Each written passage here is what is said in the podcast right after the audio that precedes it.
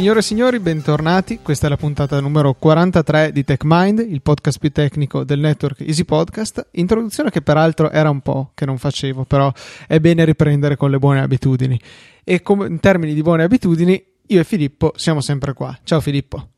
Ciao Luca, ciao a tutti i nostri ascoltatori. Sì, era da un pezzo, diciamo, che non sentivo questa frase in introduzione alla puntata e mi fa piacere che tu l'abbia eh, risuscitata, ecco. Quello che invece non ci fa più di tanto piacere è una notizia che è emersa negli ultimi paio di giorni di questo strano virus, cioè una cosa mai sentita che sfrutta il suono, cioè uno quando parla di sicurezza pensa subito a connessioni di rete, connessioni USB che avete infettate, eh, pagine web malevole, invece no, questa volta stiamo, abbiamo a che fare con, un, con del suono.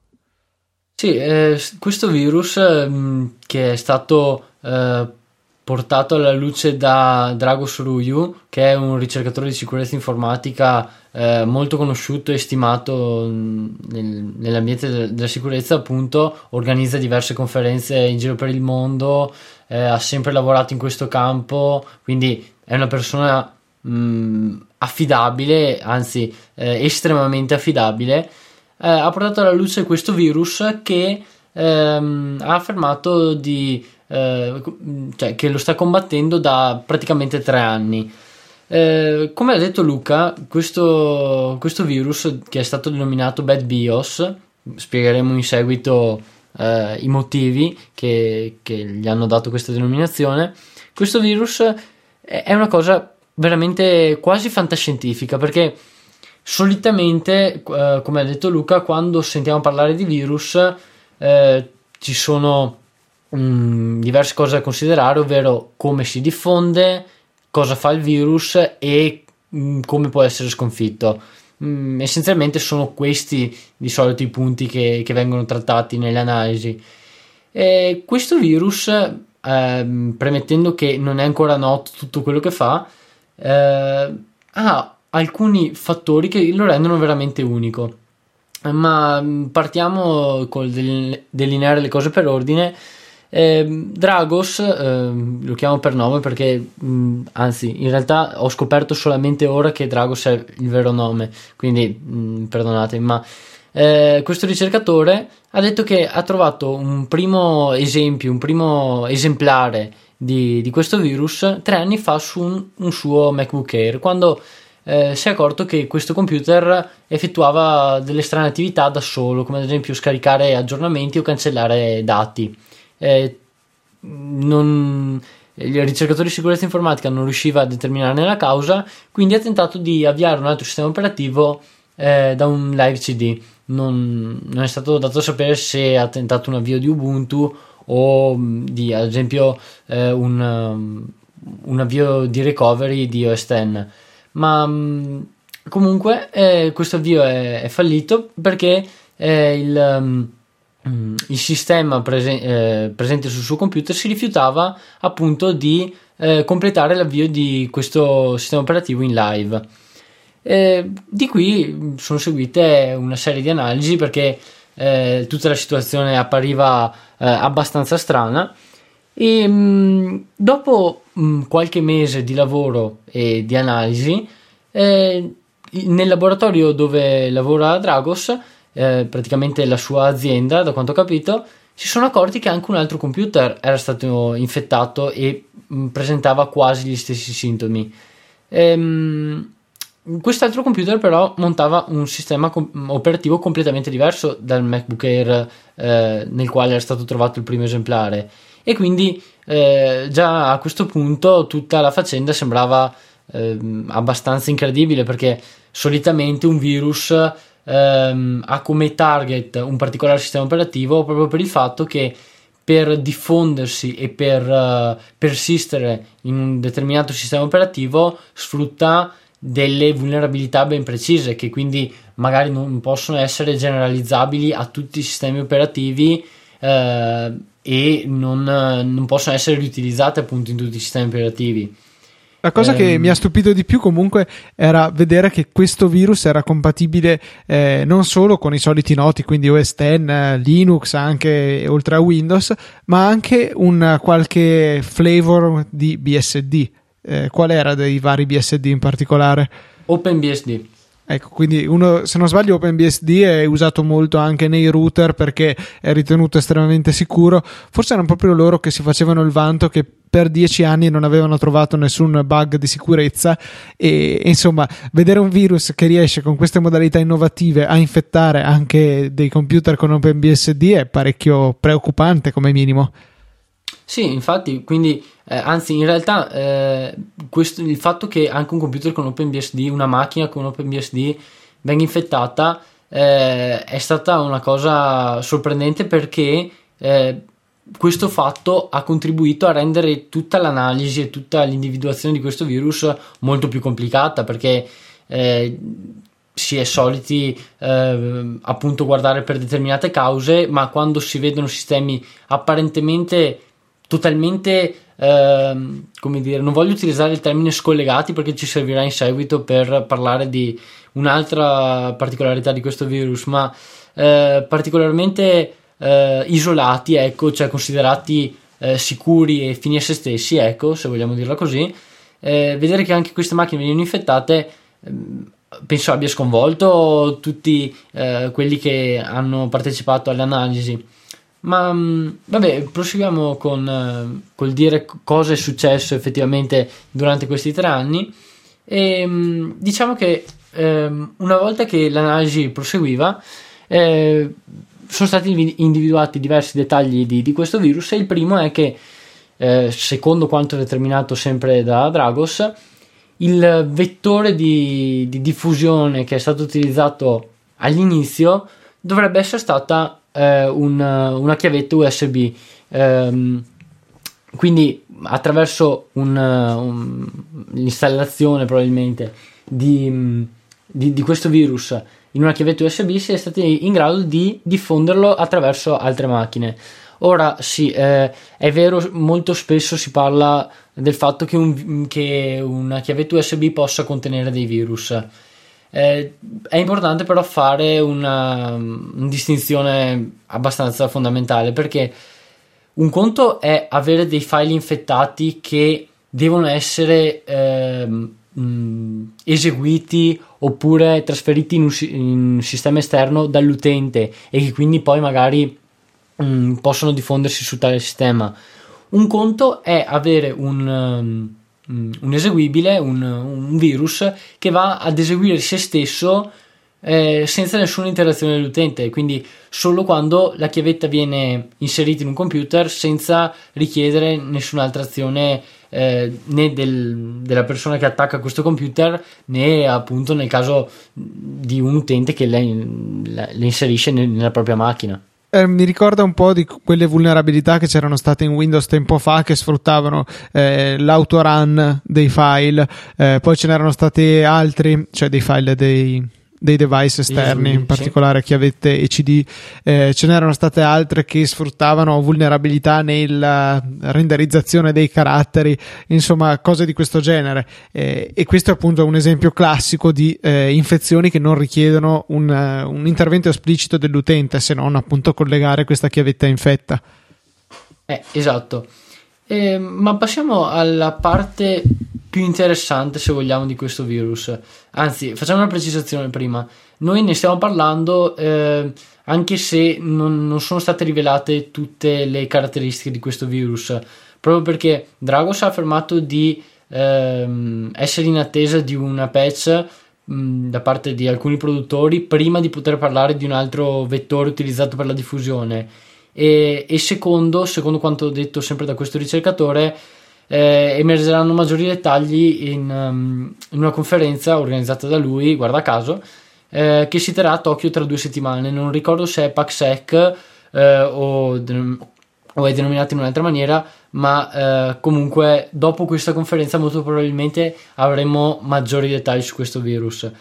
La funzione invece di cui volevamo parlare oggi in maniera più ehm, non mm, importante, ma eh, diciamo mettendola al centro de- della nostra discussione proprio perché è una cosa veramente mh, fantascientifica, è che ehm, è la tecnica utilizzata dal virus per comunicare con le macchine infette, o meglio, per mh, comunicare con i suoi simili, se vogliamo. Cioè, una volta che diverse macchine vengono infettate da questo virus, sono in grado di comunicare tra loro.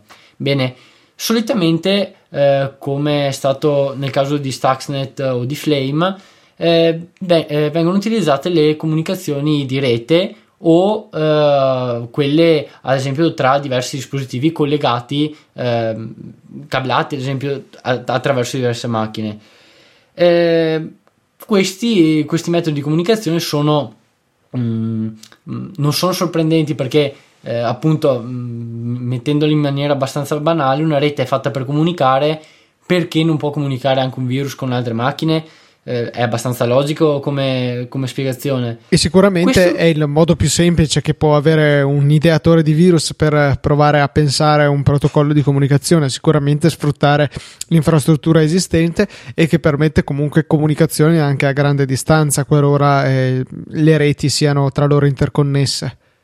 Sì, esatto, quindi eh, praticamente utilizzando eh, praticamente a gratis, ecco, utilizzando protocolli standard, sei in grado di comunicare tra diverse macchine, cioè come farebbe un qualsiasi programma, proprio perché eh, questi protocolli sono atti eh, a questo tipo di funzione.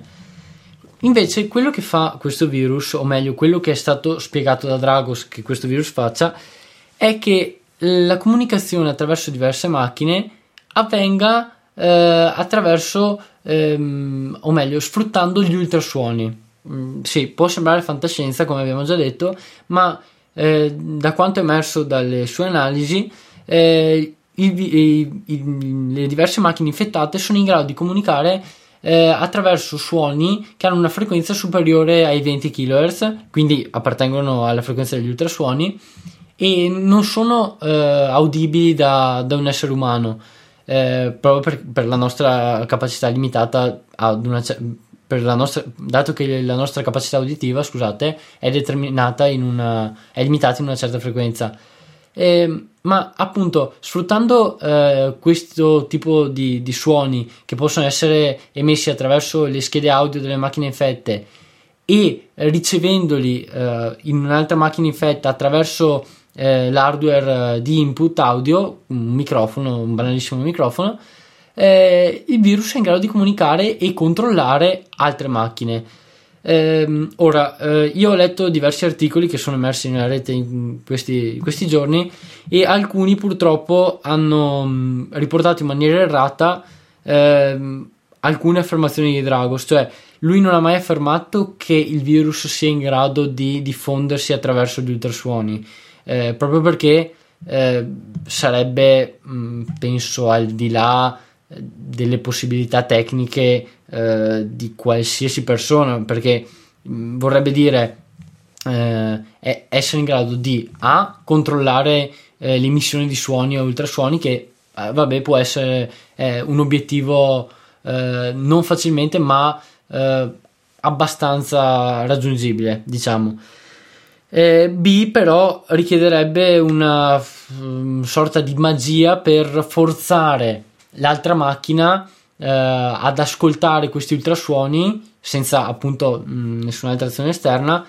eh, e eh, forzerebbe, eh, bisognerebbe forzare questa, quest'altra macchina a trattare questi suoni in input come eh, mh, dati eseguibili o meglio eh, bisognerebbe forzare questa macchina attraverso la ricezione di suoni ad eseguire un non determinato codice. Eh, è, è, molto strano, anzi penso sia abbastanza impossibile come hanno affermato anche i ricercatori di Sophos che è un altro laboratorio di sicurezza informatica. Quindi eh, dobbiamo stare attenti a quello che leggiamo, non si diffonde attraverso gli ultrasuoni ma eh, effettua il cosiddetto um, command and control, cioè appunto la comunicazione con le altre macchine infette attraverso gli ultrasuoni. Peraltro, e... la ehm, lentezza degli ultrasuoni probabilmente renderebbe veramente infattibile il trasferimento di un virus che, per piccolo che sia, magari qualche centinaio di kilobyte li occupa. Avevo visto che si parlava di circa mezzo kilobyte al secondo ottenibile, esatto. per cui veramente esatto. poco per trasferire dei dati seri, ecco. mentre invece dei comandi tipo fai questo, distruggi il computer, probabilmente questi si riesce a trasferirli agevolmente anche con solo mezzo kilobyte al secondo. Sì, proprio perché eh, una volta implementata un'interfaccia di eh, in maniera abbastanza banale parsing dei comandi e quindi una macchina infettata è in grado di riconoscere dei particolari comandi, sei in grado di inviare anche solamente pochi byte per, invia- per inviare dei comandi, quindi farli interpretare alla macchina infettata. Eh, la cosa interessante che però ammetto di non essere abbastanza eh, colto da, da capire eh, è che ho letto tra Wikipedia e altri articoli che ehm, questo tipo di Mm, di onde sonore emesse eh, dalle, schede, dalle, schede, audio ehm, è abbastanza simile alla tecnologia sfruttata eh, dai, dai, modem per, utilizzati per la connessione alla rete negli anni 80. Eh, qui si parla di accoppiatori acustici e modulazione e demodulazione del suono. Io mi fermo a menzionare il fatto che mh, probabilmente il principio alla base della comunicazione è simile a quello sfruttato da, dai modem di 30 anni fa, ma appunto non mi addentro in uh, analisi più tecniche proprio perché eh, non ho abbastanza conoscenze, non ho le conoscenze necessarie. Sì, eh, comunque sì, tutto si tratta nel trasformare dei dati che sono intrinsecamente digitali, quali ad esempio una pagina web o anche solo questi comandi, e riuscire a trasmetterli tramite un mezzo che invece a sua volta è decisamente analogico, quale è il suono telefonico. Peraltro c'erano altre limitazioni da tenere conto nel trasferimento nel telefono, nel senso che c'era solo un determinato range di frequenze che eh, erano trasmissibili è esattamente il motivo per cui eh, la voce al telefono di una persona è molto diversa dalla, dalla, voce che ha effettivamente. Si capisce cosa si dice, ma il suono è modificato, distorto. Sentiamo già molto meglio utilizzando Skype, infatti usa una frequenza di campionamento molto più elevata, arriva fino a 24 kHz contro gli 8 kHz. Eh, forniti dal telefono. In più, se non sbaglio, Skype arriva a 16 bit, mentre invece il telefono è a 8 bit, quindi eh, c'è grande, grande differenza di quantità di informazioni dedicate alla rappresentazione del suono in questi due mezzi. E allo stesso modo, eh, utilizzare un, un mezzo così limitato in termini di frequenza e di numero di bit trasmissibili eh, chiaramente limita fortemente quelle che sono le capacità di velocità di trasmissione dei dati eh, appunto bisogna riuscire a ficcarli in modo che siano poi ricomprim- riconvertibili eh, nei dati che ci interessavano in un mezzo che ha una larghezza di banda veramente veramente ridotta sì esatto quindi appunto ci sono anche queste eh, limitazioni tecniche da tener conto Mm, piccola battuta, si sente meglio attraverso Skype? Mm, sì, dipende, va a giorni perché come ben sappiamo io e Luca eh, a volte dobbiamo lottare con Skype per, per registrare le puntate eh, causa sorte avversa del software di Microsoft. Sì, oggi è uno di quei giorni, infatti eh, assolutamente non è possibile fare quella che è la strada comoda che qualche volta eh, riesce invece, e cioè che io tengo la registrazione fatta della voce di Filippo tramite Skype e lui fa, tiene solamente come backup la registrazione che ha fatto sul suo computer, che è quindi esente dalle skypizzazioni della voce. Avete presente quando viene quella voce metallica? Oggi è assolutamente infattibile. Io lo sento eh, a tratti abbastanza male, per cui dovremo aspettare che lui mi mandi la sua registrazione per poterle montare insieme e potervi così offrire la massima qualità audio possibile. Ecco, quindi vabbè, questo avverrà una volta che deve essere pubblicata la puntata. Concludiamo con eh, appunto concludendo, concludiamo concludendo, scusate il gioco di parole, eh, l'analisi eh, su, su, questo virus ehm, dicendo che tra le attività sospette che, che sono state verificate da Dragos eh, c'è anche il fatto che alcune macchine eh, stavano comunicando con l'esterno attraverso il protocollo IPv6 nonostante esso fosse stato eh, esplicitamente disabilitato mh, mm, su di esse. eh, oltre al fatto che venivano cancellati dei dati e riscritte configurazioni mh, in maniera totalmente automatica. E, altra cosa interessante di questo virus è che, eh, se notate all'inizio della puntata ho detto che Dragos ci sta combattendo da tre anni.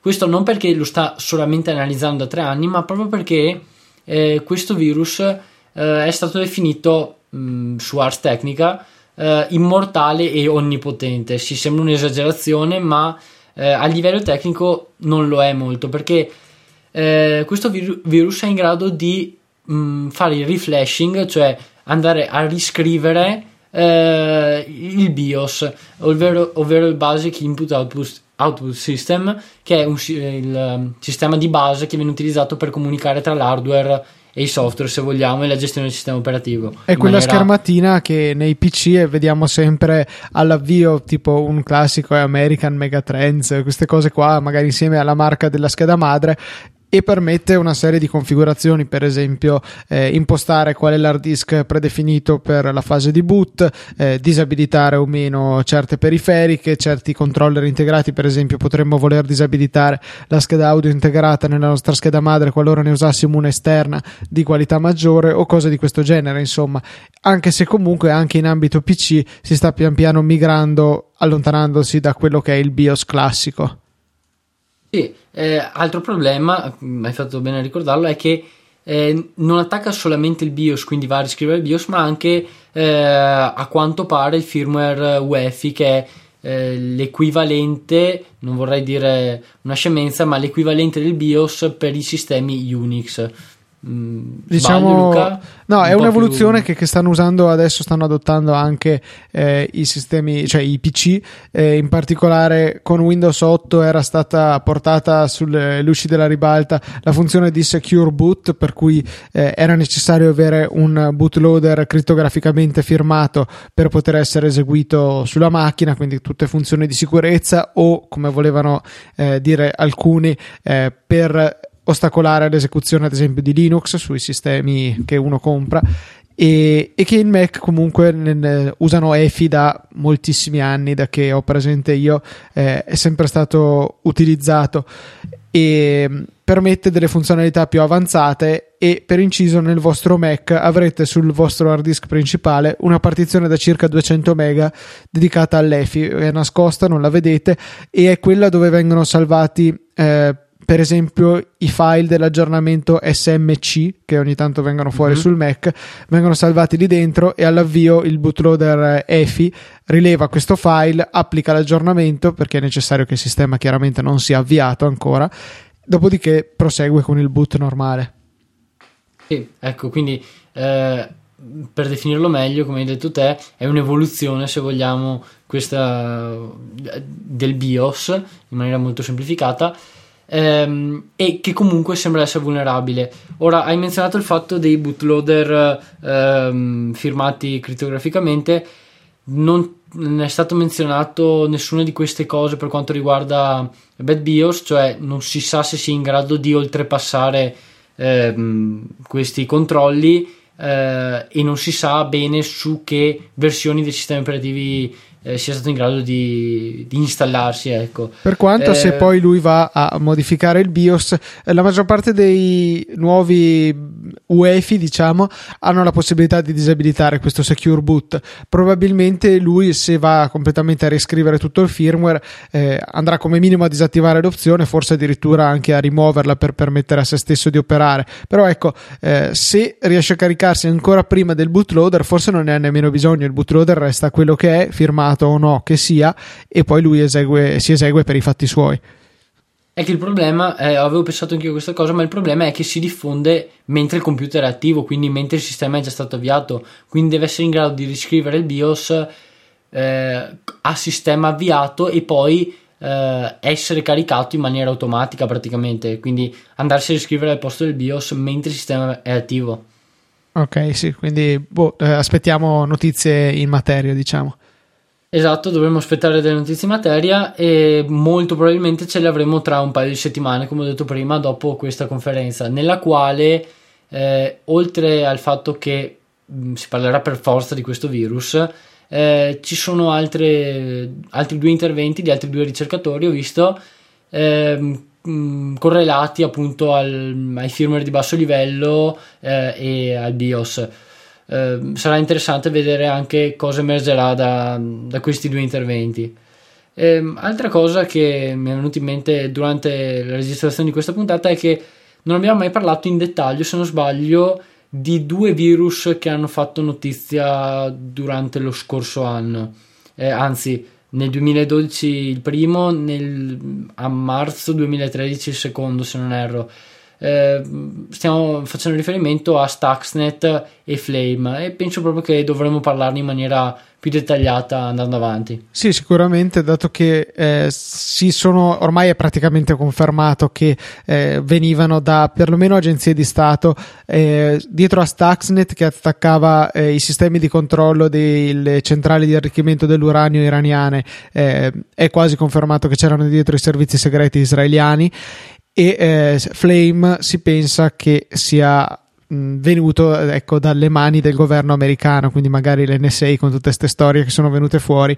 Eh, è sicuramente interessante parlarne. Uno dei motivi per cui eh, avevo scelto anche di non parlarne più di tanto è perché eh, non vorrei dare eh, non so, non vorrei sostenere eventuali teorie complottistiche, magari dovremmo semplicemente limitarci a parlarne eh, in termini solamente tecnici, esatto, e evitare ogni eh, risvolto politico della questione.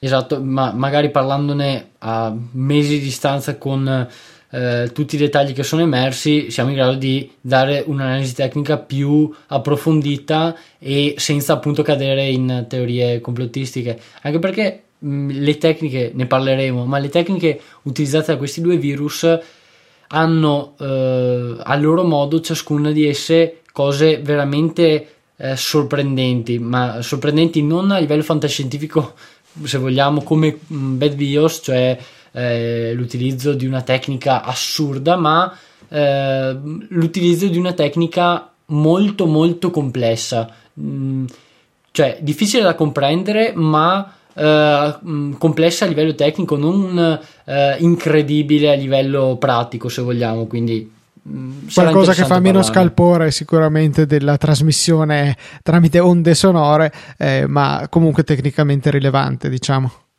Meno scalpore tra le persone, molto più scalpore eh, tra, le, tra, i tecnici, tra i ricercatori, tra gli sviluppatori, mm, la gente che magari ha effettuato delle analisi più profonde. Eh, invece volevo nominare un, eh, una, una, questione che era emersa tipo due mesi fa, siamo molto sul pezzo. Più che altro mi era rimasta sepolta nell'elenco di cose da parlare su TechMind e non avevo mai avuto modo eh, di parlarne effettivamente. Si tratta di una politica che ha Chrome eh, riguardo al salvataggio delle password in locale, quindi stiamo parlando del password manager integrato, quindi non one password, non LastPass, proprio il sistema che c'è integrato nel browser Chrome. Ecco, il problema è che eh, molti sono stati molto indignati dalla scoperta che Chrome permette di vedere tutte le password salvate senza nessun tipo di richiesta di una password principale per sbloccarle. Semplicemente andate su Chrome due punti slash slash eh, no esatto, sì, due punti slash slash settings slash passwords e avrete tutta la vostra bella lista di password e potete cliccare sul pulsantino mostra, show in inglese, per eh, vedere le ehm, le password salvate.